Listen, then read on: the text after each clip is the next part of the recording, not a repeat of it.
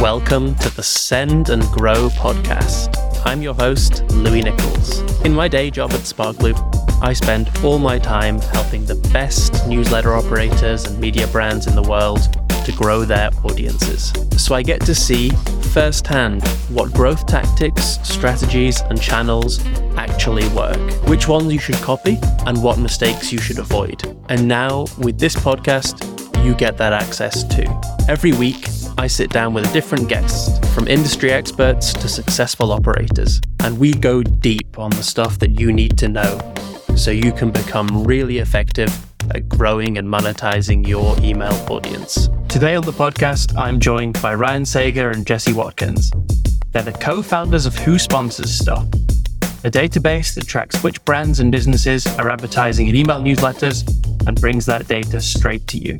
Ryan and Jesse have a wealth of combined knowledge and success working in the newsletter ad space. And in this episode, I'm going to pepper them with questions about how to prospect for sponsors, how to price your newsletter ads and sponsorships, what not to do when selling your ads, and so much more. I guess a, a, a place that I'd like to start with is we've had you come and do a masterclass for us. We've talked before about newsletter sponsorships and things like that. There's a really interesting situation at the moment in the world with a potential recession, lots of layoffs happening, marketing budgets in some cases getting cut back. Looking ahead to 2023 for newsletters that rely on advertising and sponsorships as their main source of, of revenue, how do you predict, or what do you predict 2023 is going to look like from that point of view? What do you think people need to be to be watching out for? Maybe Ryan, you can start so people know who's who, and then Jesse can come in later. Sure. Great to be here, Louis. So, you know, what we're seeing overall in the market, because, you know, we have a pretty good 20,000 foot view of the market. You know, we track 280 or so newsletters in our database, tracking all the direct sponsorships. So, you know, just raw numbers as far as like how many new sponsors are appearing every month in our tracking. Yeah, that's been very consistent in 2001, 2000, of 2021, 22, coming into 23. That's been about 50 a week. Yeah, I just pulled those numbers yesterday, and yeah, it was about exactly 200 in January. Really not a slowdown of people coming in. You'll see sector specific things, certainly that like, as with everything else, crypto has had, uh, you know, has tanked a bit. But really, overall, we're seeing a strong market. Jesse, let's say we're sitting here again, we're having this conversation in, in 12 months from now, towards the, the end or the, you know, the beginning of 2024. How do you think the, the market for newsletter ads looks then compared to, to how it looks now? Yeah, kind of like Ryan said, I think that spending has been consistent across the space. Looking forward, I think there's a lot of opportunities for newsletter sponsorships, especially as Twitter becomes less a less reliable source for news and content as well as for advertisers. As other advertising channels become less and less reliable, it's stronger positions for newsletters. So I think they'll be in the same spot, if not a little bit of a stronger position. Interesting. Okay. And what do you think will, or if, if anything, do you think will change about how we do newsletter sponsorships in, in these 12 months? Because it does seem to be like a, a, rapidly developing sort of little niche industry. I've seen anecdotally a lot of people caring a lot more about performance and pay per conversion and pay per click. I've seen less brand sort of dollars being thrown at, at newsletters in the last couple of months. What do you think that looks like in, in 12 months, if you had to guess? Yeah, I think it's important to to drive strong conversions for your sponsors that you're working with. It's interesting because there's so many new publishers and creators enter the space. You'll see more and more marketplaces and third party solutions pop up. So it'll be interesting to see how they play out against like building your own first party sales org and advertiser stable. Yeah, which which does very much seem to be like the newsletter that seem to be making a lot of money from advertising and sponsorships. They do seem to have in internal teams driving a lot of that revenue. Right? It seems, at least to me, at the moment, to be something that is is a requirement if you really want to to do well in terms of, of revenue. Yeah, I mean, we've always viewed for you know owning your own sales. Uh, you know, third party place. We've done third party sales, but like if you if you're building a really serious publishing business, like at the end of the day, you have to have, uh, if you're starting out in solopreneur position, you have to do it yourself or hire somebody uh, part time to help you.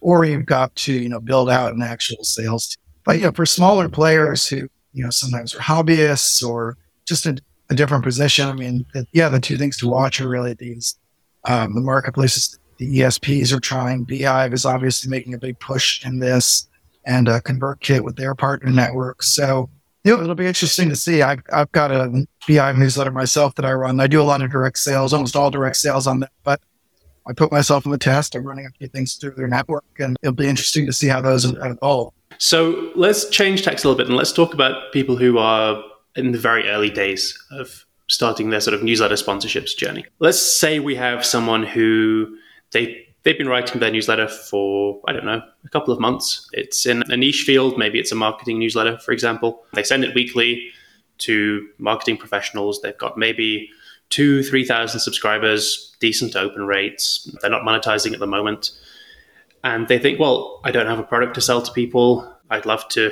to make some money from this newsletter now that it's starting to actually cost me some some money to to run as well. Where would you start? Yeah, I think you know at that level, and we get a lot of people you know coming to us with that. You know, certainly in a B two B or a niche space like marketing, there are advertisers who will buy on newsletters that size. So you know, in some ways, you can start doing a mini version of what we do and who sponsor stuff. Is you know, who are your five top competitors who have marketing newsletters that look something like yours? And who's running a sponsored link there, who's running a, a, logo sponsorship there, and then just reach out. I mean, it's yeah, you find their contact information. It's it's definitely some extra hand work, but like you can go and reach out. And then you know, pricing is its own thing. We've got a pricing calculator on our website that we send people to. You really need to think about like what's your open rate, what's your click through rate, like how many clicks can you generate from them, and then kind of ultimately price where your clicks are going to back out for them to, to a decent value. And if you're really early, you can do CPA stuff like cost per acquisition or cost per click. For that, you might, you know, you might look at a Swapstack or somebody who's got a marketplace, those types of deals, or Post Apex who's doing something like that also. Yeah, interesting, interesting. So when you're starting out at that point, obviously there become there comes a point where you have that very first sponsorship that you want to run or you, you want to try and acquire. But you won't have any sort of proof, you won't have any stats in terms of what you can drive, that kind of thing. How do you get around that sort of like chicken and egg problem.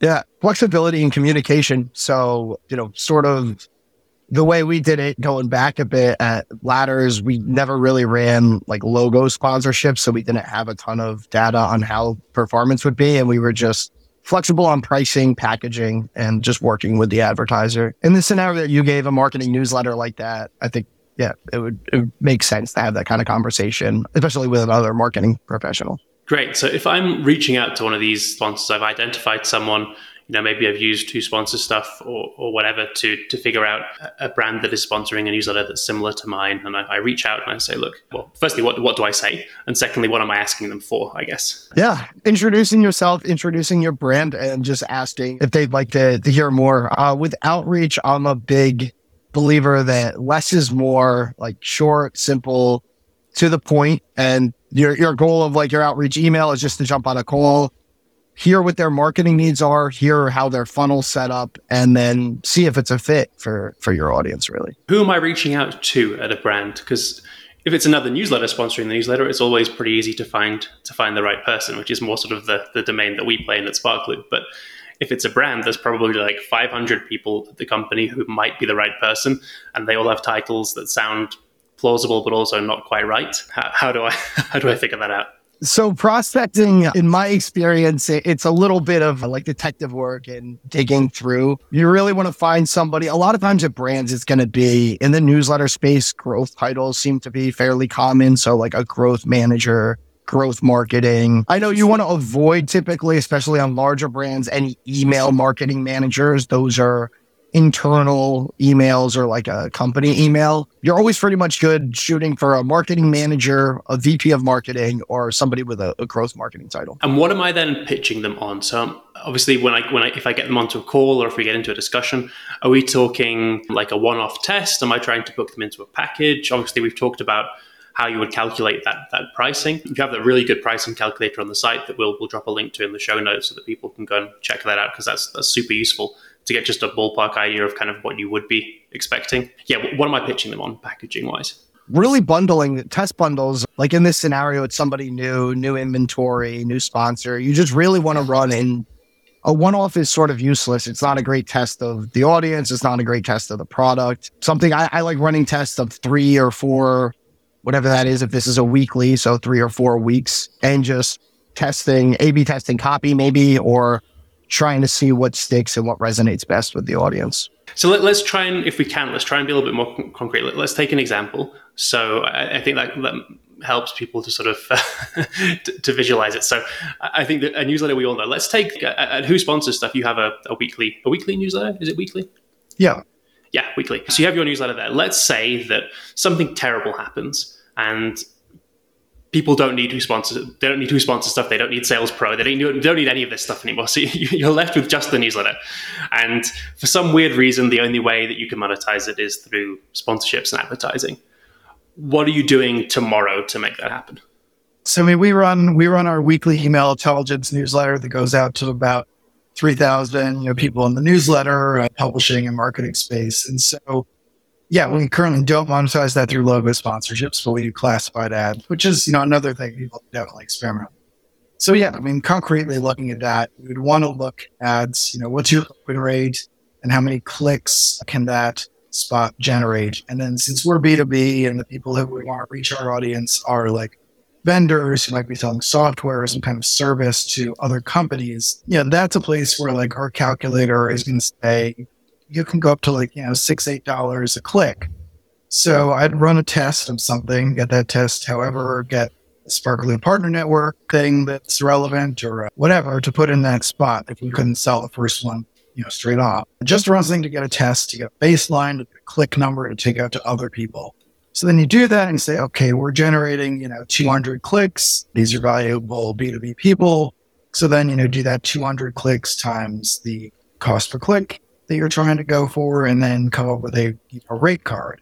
Uh, bring that rate card out to people and then, you know, do a discount off that rate card to get a, a test bundle of, as Jesse was saying, like three runs in. So, you know, pretend that's like, I said, six on two, like 1200 a run, do three of them for like 2500 or something. And how are you finding the people in that case to, to, to pitch this to? Like, what, was the actual steps? You're going, okay, first I'm going to pitch my existing audience. Second, I'm going to go and look on, well, we've just said that who sponsors stuff and stuff doesn't exist anymore, but let's pretend it does exist, but you don't own it. You know, are you hitting LinkedIn? I don't know. Do you have an old book somewhere with all of your contacts in it? What are you doing? Like a Rolodex kind of thing?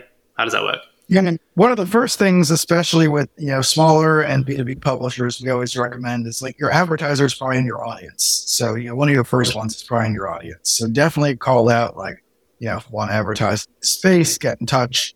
That's that's likely to shake some stuff out. Uh, you know, past that, you, know, you probably already are subscribed to the top five, ten newsletters in your niche. So you know, just keep a running list of everyone who's appearing there, and then reach out to those companies.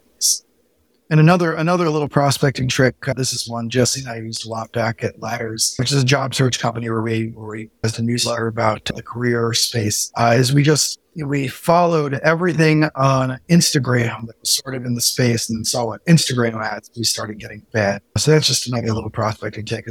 Trick because you always want to kind of hone your social media feeds to like be relevant to your space, and then see who's spending on those social tests, that's another place you can go fishing. Yeah, to piggyback on that, hacking the social feed was actually really useful for us at back when we were at Ladders. Newsletter advertising was just starting to blow up then. So somebody that was spending heavily on like a retargeting campaign on Instagram was like the perfect fit for a newsletter advertiser. So that that's also a great way to to prospect. And then when it comes to where you're placing those those ads or those sponsorships in the newsletter, we've talked about classifieds, we've talked about sort of logo sponsorships. There's also obviously other kinds of things you can do. You can do one-off, you know, blasts, for example. You can do some sort of advertorial takeover. I'm sure there's loads of other stuff that I don't know about how are you deciding what you're doing in terms of like where you're placing ads and what you should be pitching people on? I think logo sponsorship, especially here, if you're starting out, you know, back to like the the less is more. I think you really have to conquer the basics and do the simple things right. So I think it's always best to start with a logo sponsorship and run it well and make sure you're converting, make sure your inventory is full then once you need more inventory for more revenue, then start thinking of additional revenue driving products. But first and foremost is getting that logo sponsorship up and running. So yeah, to piggyback on that, I mean, we definitely go into publishers times and they they aren't filling their logo spot, but they've got a menu. Oh, we've got a logo sponsorship, got a secondary, got a tertiary, and you know maybe oh maybe we can get someone to bite on the really cheap one first. Like that is a terrible way to undercut yourself because the first person is interested.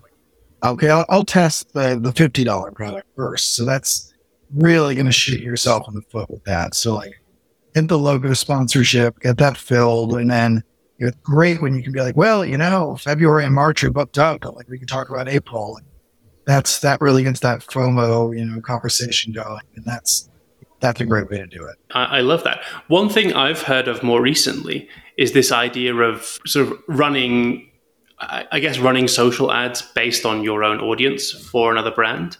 Is that something you've come across much? Is that something that only the sort of the big boys are really playing at, or is that something that smaller newsletters should be be aware of too? It's definitely something the big players are doing. I mean, that, that is a big part of their business. I'm not sure kind of how far down the size scale I've seen it, but it's, you know, it is definitely a great way to add on services and value add after you've, you know, made that first sale of the, the main sponsorship. Yeah, perfect. So let's say you've been really successful. We've we found the the advertiser, the, the brand. They've agreed to do a logo sponsorship. They've agreed to pay what we want for a run of three. We've run the three. Let's talk about if it goes well first. So we, we think it's gone well. How do we go back to them and get them to do it again, pay more next time?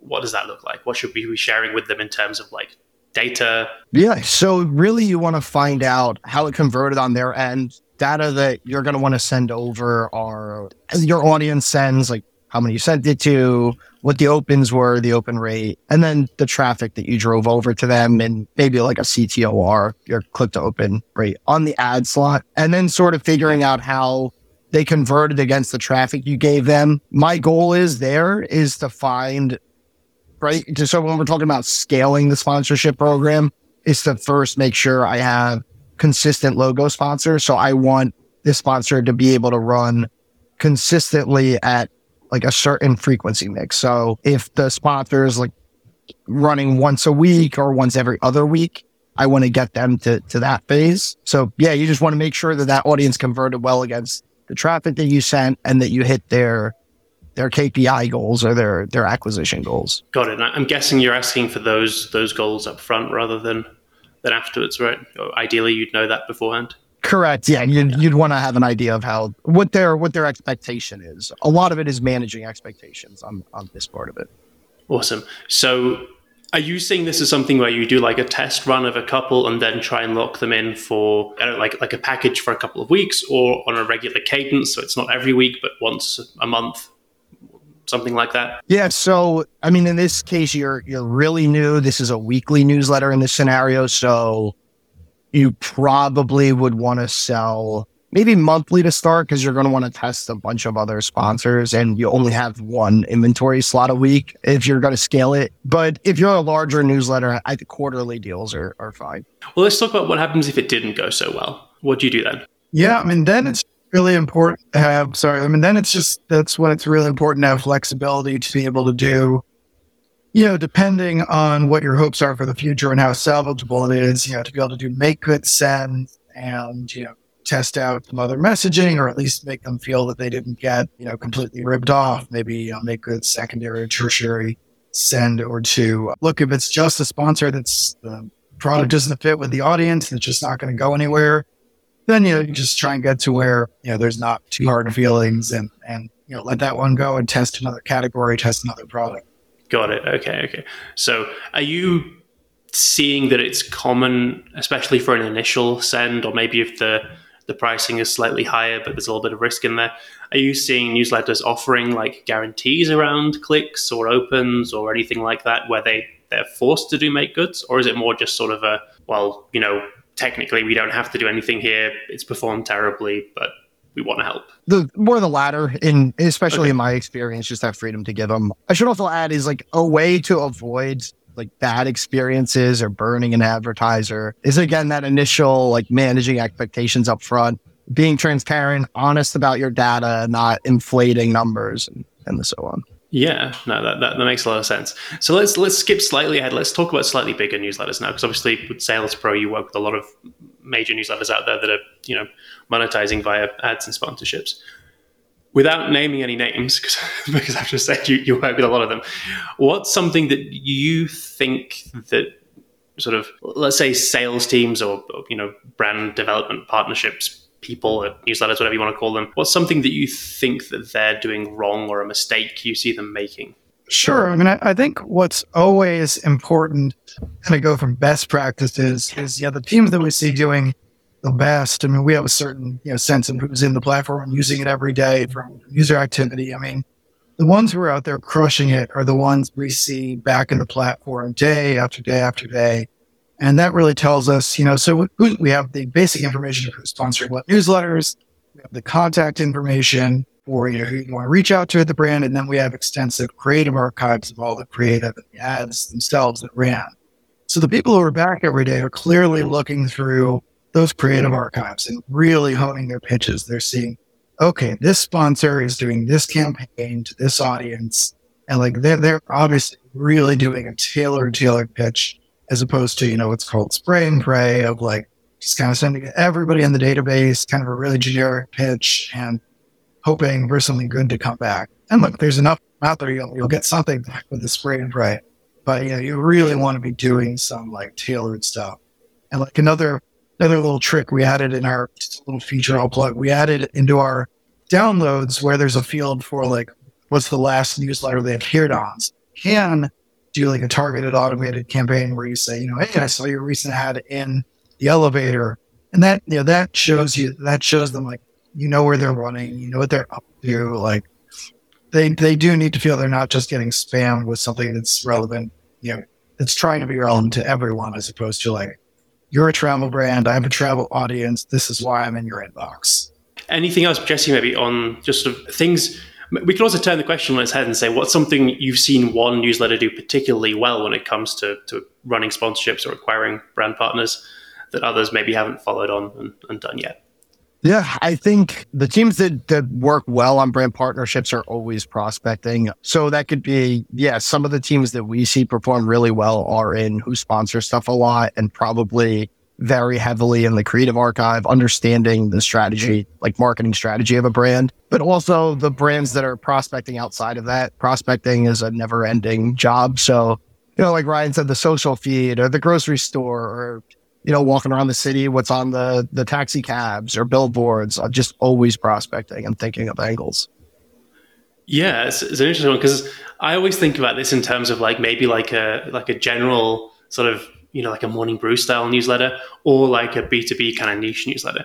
But I never think about like the, if you have like a local newsletter, for example, I'm guessing a lot of the avenues open to you for sponsorships are going to be, or like good sponsorships are going to be quite different. You probably have to do a lot more on like the, the local level, I'm, I'm guessing. Have you seen any any tips that, that work well there? Yeah, I mean in the local in the local markets, I do think you get to where a lot of your advertisers are in the audience and, and so that gets to the question of like, are you talking about somebody who has like a, a, newsletter that's just in a local market, or are you talking about like a like a 6 a.m. City who's a client of, of ours on Sales Pro, like you know a network of those? Know, I think when it comes to those, they do a lot of their business now. I mean, they're obviously not the only one model, but they do a lot of their business on a national level. Local is really tough. There's there's a reason local news and local media has been so tough for so long. Is that like you know, it, it's hard to have a sales team in every location, you know, in every market that you're in. If you're one of these networks, if it's your only market, you know, you can go out there and prospect aggressively, but like, you know, how much are you really going to get out of, you know, Joe's Diner down on the corner or the local car dealership? Probably doesn't, you know, get newsletter advertising at all versus like the networks that can really play with the scale that they have and can run. Yeah, awesome. Let's end on something slightly more more positive than the death of, of, of local media. Let, us talk about predictions for for the year ahead. So, one, what we've already talked about, you know, how the, the market in general is, is going to do. What I want to talk about a little bit is the other side of things. So, newsletters embracing advertising or not, because I've seen sort of two trends really at Sparkloop that seem to be happening at the same time. One of them is a lot more newsletters that a year ago, two years ago, would never have considered running ads or sponsorships are now super happy to, to do that and are asking where can I where can I find sponsors for my newsletter? And then the second thing is a lot of newsletters that are running sponsorships or have been are going, hang on, why am I just getting paid, you know, whatever it is, whatever it works out to a couple of cents per subscriber to run an ad for someone else when I could be selling my own products, running events, doing affiliate stuff, courses, services, hundreds of other monetization channels, right?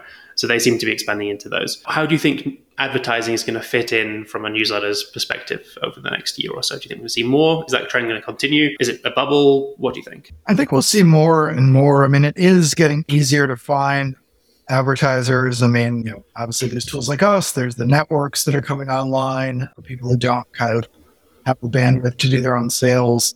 And we talk to founders and newsletter operators who are worried about advertising. They think it like detracts from the product or they have a premium tier and like their the promise on the premium tier is won't see ads.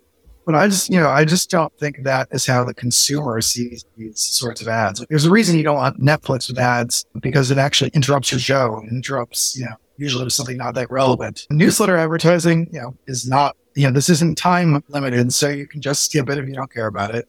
And usually we find it to be additive, uh, especially like in the B2B space. It's like, here's products that might help you run your business better and for you know, newsletters to understand their audiences and understand what kinds of sponsors to work with. Again, you're hearing about a cool product and it's not taking up any of your time. You read it or you don't. So that's a long-winded way, way of saying I think you know advertising will keep growing, and I think diversification.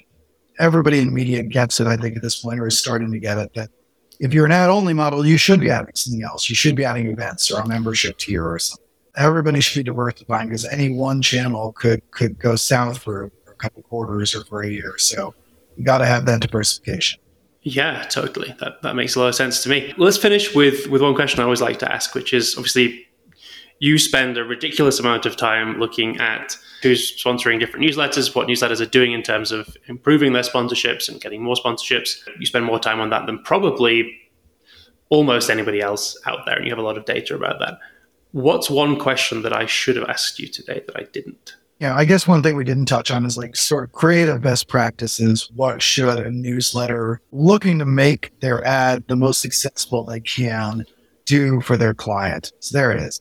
So the you know, two things I'd say on that. Uh, one is to be careful on tracking and be uh, to encourage the sponsor to be careful on tracking Apple privacy and all kinds of things. Break a lot of UTM tracking, a lot of stacks that we used to in our ESPs. So if they can create a dedicated landing page or anything or a code or anything that helps them track conversions, that's always helpful. And then, you know, think about the voice of the ad. The most successful jumps, and again, Morning Brew was really a big pioneer in this, are really, you know, getting under the hood in terms of like the copy and the creative with those brands. So, you know, you can add a lot of value and improve conversions by making sure the brand you know, the brand ad matches the voice of what you're doing newsletter. Yeah, because if you're not really focusing on the the creative and running really good ads, your user experience isn't that great, and then the ad just becomes like another banner ad on the internet. So I do think like running good creative is important for every aspect, whether it's the advertiser, the publisher, everybody involved, and the end user, the consumer. Awesome. Well, that sounds like the perfect place to to leave that. Where can everyone go and find out more about who sponsors stuff and Sales Pro and your newsletter and you and who knows what else? Sure. Just uh, whosponsorstuff.com has uh, yeah, the free site and a link to our newsletters. Everything is on there. And yeah, if you're, if you're get, just getting into ads, definitely look at that newsletter ad calculator. Uh, it'll drop in the show notes that yeah, we see a lot of clients looking at that, and it's it's it's a pretty good guide. Awesome. Ryan, Jesse, thanks so much for joining me. Thanks for having us. Thanks. Thanks for listening to this episode of the Send and Grow podcast. If you liked what you heard, here are three quick ways that you can show your support. Number one, leave us a five star rating or review in the podcast app of your choice. Number two, email or DM me with some feedback, with your questions, or with suggestions for future episodes. And finally, number three, share your favorite quote from the episode on social media and tag both me and our guest. All of the links for that are available in the show notes, and whatever option you choose, I am really grateful for your support. Thanks and see you next week.